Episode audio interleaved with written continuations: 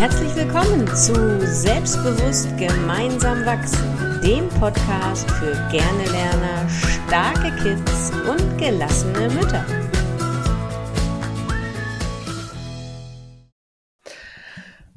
Moin! Super, dass du wieder eingeschaltet hast zu unserem Podcast Selbstbewusst gemeinsam wachsen. Der Podcast für gerne Lerner, starke Kids und gelassene Mütter. Heute möchten wir uns um das Thema beschäftigen, ähm, Verbote und Regeln. Ist das nicht das Gleiche? Moin Corinna, ein herzliches Moin Moin aus Hamburg. Hallo Trixi, Gude aus Hessen. ja, Verbote und Regeln, das ist so eine Sache, ne? Ist es dasselbe? Wann verbiete ich ein, eigentlich meinem Kind was? Wann stelle ich eine Regel auf? Wie macht man das eigentlich als Eltern? Schwierig, oder? Ja, und als wir uns jetzt darüber unterhalten haben, haben wir auch gedacht, was ist eigentlich, was ist eigentlich der Unterschied? Für mich persönlich hören sich Regeln viel besser an als Verbote, weil Verbote wollen wir ja nicht. Das, das ist ja nicht mehr schick in der Erziehung, ne? Das stimmt. Also, ja. ja. Und dann, und ich finde ja immer, wenn wir unseren Vorgeplänkel, wenn wir darüber sprechen, da ist so viel Wahres mit drin. Und ähm, also erstmal, was ist denn deine Meinung mit Verboten und Regeln? Was findest du? Ist das ähm, für dich ähm, muss das überhaupt sein in einer Erziehung? Geht das nicht auch ohne?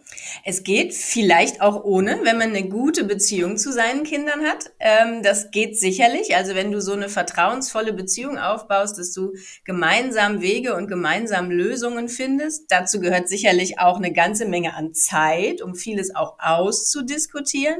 Regeln und Verbote machen ja manches einfach leichter will ich nicht sagen, aber sie kürzen einfach viele Dinge auch ab, weil es einfach Regeln gibt, an die sich jeder halten kann oder sollte und man einfach nicht jede, Disku jede Situation wieder neu diskutiert.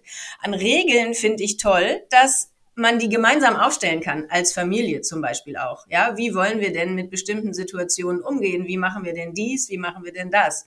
Aber ähm, ja, ob es auch ohne geht, ich würde sagen, ja. Dazu gehört aber sicherlich viel Arbeit, viel Vertrauen und viel ähm, Zeit. Das ist interessant, dass du das bringst, dass man die zusammen erarbeiten kann. Das finde ich einen ganz tollen Punkt. Und so ist das auch. Und was mir jetzt gekommen ist, als, wir, als du jetzt darüber gesprochen hast, ist, dass Regeln und Verbote, wahrscheinlich eher Regeln, die ähm, minimieren auch die Energie, die man reinsteckt. Weil man muss ja gar nicht mehr nachdenken. So ist das einfach. Und dann ist das gar nicht mehr so kompliziert. Dann muss man keine Entscheidung mehr treffen. Ähm, und, und das macht das ganze Leben ein bisschen ähm, weniger anstrengend. Weil wenn du alles neu diskutierst, das ist ja manchmal immer ganz schön anstrengend. Und äh, irgendwann ist man dann nur noch am Diskutieren. Und wie schön ist das, wenn man dann eine Regel hat, wo man sagt, du, das ist unsere Regel, wir müssen hier gar nicht mehr diskutieren. Ähm, so ist das einfach. Ähm, was ist denn der große Unterschied? Du hast gesagt, genau, wir können die Regeln gemeinsam erarbeiten. Verbote erarbeitet man selten gemeinsam. Also ich glaube auch nicht, dass das Kind das besonders schick findet, wenn wir sagen, du darfst überhaupt keinen Computer mehr spielen oder du darfst nur zwei Stunden am Tag spielen. Ähm, also wie, wie würdest du es dann machen? Wie würdest du eine Regel gemeinsam erarbeiten? Mhm. Also ich glaube, ähm, Regeln gemeinsam erarbeiten geht sehr gut situativ. Also wenn man einfach sagt, ähm, okay, wir haben jetzt das und das Problem, wir haben jetzt festgestellt, äh, keine Ahnung, nach dem Abendessen haben wir jetzt irgendwie so ein Einschlafritual, beziehungsweise erstmal Schlafanzug anziehen, Zähne putzen. Ich bin ja mit kleineren Kindern als du unterwegs. Ähm, Schlafanzug, Zähne putzen, dann darfst du vielleicht noch eine Folge irgendwas gucken und dann geht's ab ins Bett. Und manchmal merkst du einfach, die Kinder sind für bestimmte Schritte zwischendrin schon zu müde. Also kannst du möglicherweise den, den, die Regel aufstellen, dass wir direkt nach dem Abendessen Zähne putzen, dann wird vielleicht noch irgendwie ein bisschen gespielt, dann den Schlafanzug anziehen und dann, ähm, oder den Schlafanzug vorher anziehen und dann gibt's das Abendritual mit Vorlesen oder irgendwas. Ähm, eine Regel einfach aus, aufgestellt aus der Situation heraus, dass man merkt, wenn ich es andersrum mache, in einem, in einer anderen Reihenfolge, gibt es abends Stress und Streit, weil das Kind kurz vorm Schlafengehen dann doch schon zu müde ist zum Schlafanzug anziehen und Zähne putzen und es einfach viel einfacher geht, wenn man es direkt nach dem Abendessen vielleicht schon um 18 Uhr macht. Das wäre so eine Regel, die man aus einer Problemsituation irgendwie, also man hat eine Problemsituation erkannt und stellt daraus eine Regel, einen Ablaufplan auf. Und das vielleicht gemeinsam mit dem Kind, das kann man auch visualisieren bei kleineren Kindern, dass sie genau wissen, abends, wenn sie echt müde sind, müssen wir nicht mehr groß nachdenken, sondern es gibt den und den und den und den Ablauf und dann ist es viel, viel weniger stressig. Also so gemeinsam. Genauso vielleicht auch bei deinem Thema Lernen mit den Hausaufgaben. Ne? Wie, wie planen wir uns denn da den Tag ein? Welche Regeln gibt's denn da? Gibt es irgendwie kein Zocken, bevor die Hausaufgaben fertig sind? Oder wie auch immer. Und dann, und das ist der nächste Punkt, wo wir gleich bestimmt auch noch drauf kommen, ist, dass ich mich auch als Eltern an die Regeln halte. Ja, ja. bestes Thema ist äh, Umgang mit den digitalen Medien. Ähm, insbesondere bei den Leuten, bei denen, mit denen ich zusammenarbeite. Großes Thema mit dem Handy. Wie oft sagen wir unseren Kindern, also du sitzt ja hier ständig am Handy. Ständig sitzt du am Handy. Und wenn ich mich beobachte über den Tag, dann sitze ich auch ganz schön viel am Handy. Und was ich dann auch immer besonders schlimm finde, ist, ähm, ich darf, wenn meine Kinder mich ansprechen, auch sie angucken. Egal, ob ich nun dieses Handy an der Hand habe oder nicht. Dieses beiläufige Miteinander reden, ähm, und dann und das auf mein Handy gucken. Das mag ich überhaupt nicht. Und das wäre für mich zum Beispiel eine Regel. Wenn ich mit dir spreche, möchte ich, dass wir uns angucken. Oder was bei uns zum Beispiel eine Regel ist, ähm, beim Essen gibt's kein Handy.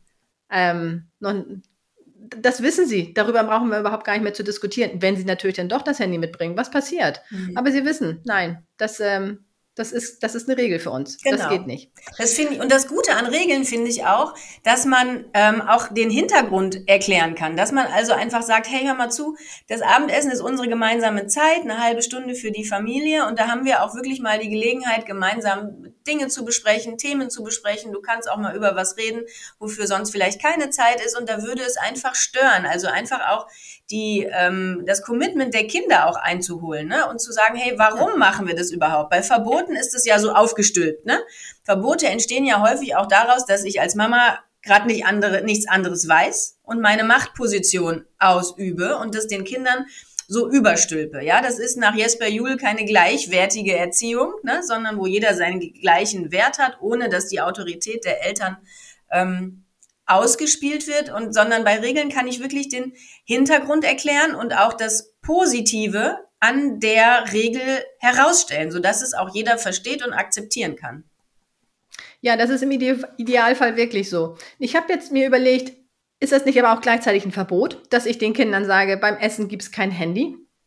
Ähm, und dann habe ich mir überlegt, ja, das könnte man so nennen, dass es ein Verbot ist, weil ich habe es ja aufgestellt. Also meine Kinder sagen, nö, sehe ich nicht ein, aber ich möchte es trotzdem. Das heißt, es ist für mich auch ein Verbot, das Handy nicht zu nehmen. Trotzdem ist für mich ein Verbot, und darüber hatten wir uns auch unterhalten, eher etwas ähm, von etwas weg. Und von etwas weg ist nicht sehr motivierend. Und äh, eine Regel ist eher zu etwas hin. Das ist das, was ich erreichen möchte. Ähm, das ist wesentlich positiver. Und jetzt kommen wir wieder ähm, zu unserem Eingang, zu unserer Eingangsfrage. Ähm, sind Verbote und Regeln das Gleiche? Also jetzt gerade jetzt an diesem Beispiel. Mhm. Ähm, ich finde, diese, diese Trennung ist sehr, sehr schmal. Ähm, und natürlich stelle ich manchmal als Mutter etwas auf, ähm, was, was die Kinder nicht verstehen und ich es aber trotzdem möchte. Und für mich ist es trotzdem eine Regel. Und ich finde, Regeln sind so sehr wichtig, weil es gibt ja auch den Kindern die Grenzen, was ja auch eine Art von Sicherheit gibt.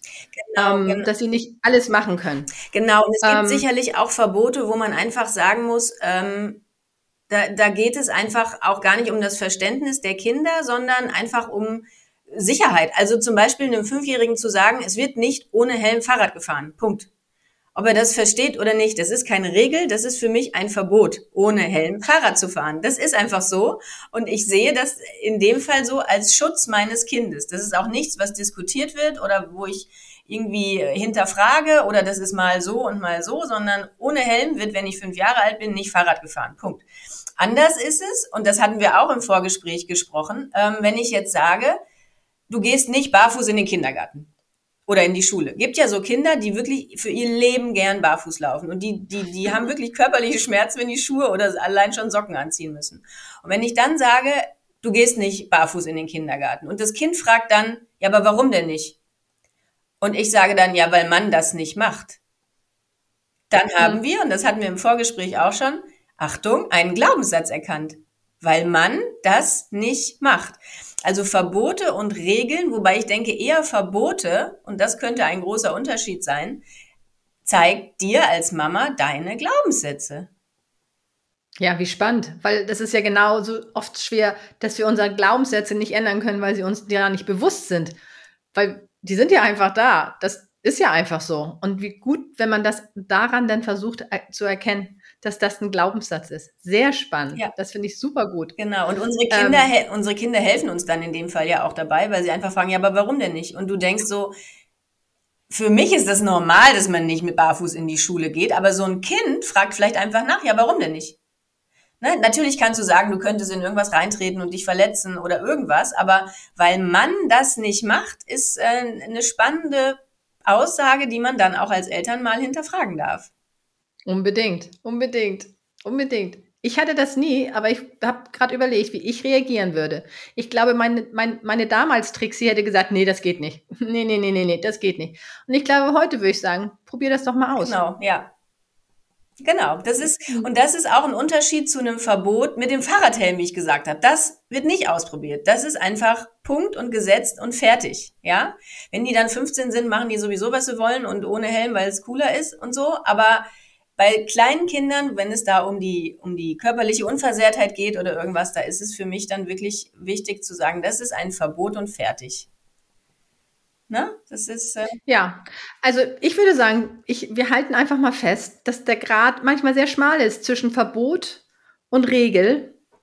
Und dass man im Idealfall eine Regel aufstellt zusammen mit dem Kind, was bei einem Verbot normalerweise gar nicht möglich ist und dass es auf jeden Fall ähm, wichtig ist, dass wir als Eltern uns auch daran halten. Was auch immer wir sagen, was auch immer wir verbieten, dass wir nicht mit ohne Fahrrad, äh, ohne Helm mit dem Fahrrad zur Schule fallen oder dass wir eine Regel aufstellen mit den digitalen Medien, was auch immer dabei ist. Also, dass wir uns auch daran halten, weil sonst wird das, was wir sagen, nicht ernst genommen. Und es führt immer wieder zur Diskussion. Und recht haben sie, wenn sie sagen, wieso, du machst es doch auch nicht. Und dieses Argument zu sagen, aber ich bin auch älter, finde ich manchmal ganz schwach. Das stimmt. Das wird ja auch häufig unter Geschwistern ausgespielt. Ne? Ja, der darf das, aber der ist ja auch schon älter. Ne?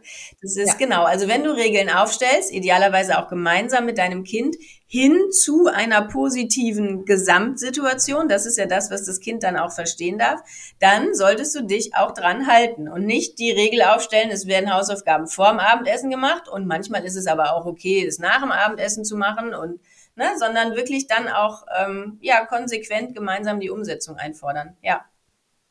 Genau. So, und jetzt bin ich ganz gespannt, wenn du das hörst, was sind denn deine Regeln zu Hause? Und hast du Verbote? Schreib sie uns gerne in deinen Kommentaren und dann freuen wir uns, wenn du beim nächsten Podcast wieder dabei bist. Alles klar. Also, bis bald. Super, bis dann. Tschüss. Tschüss.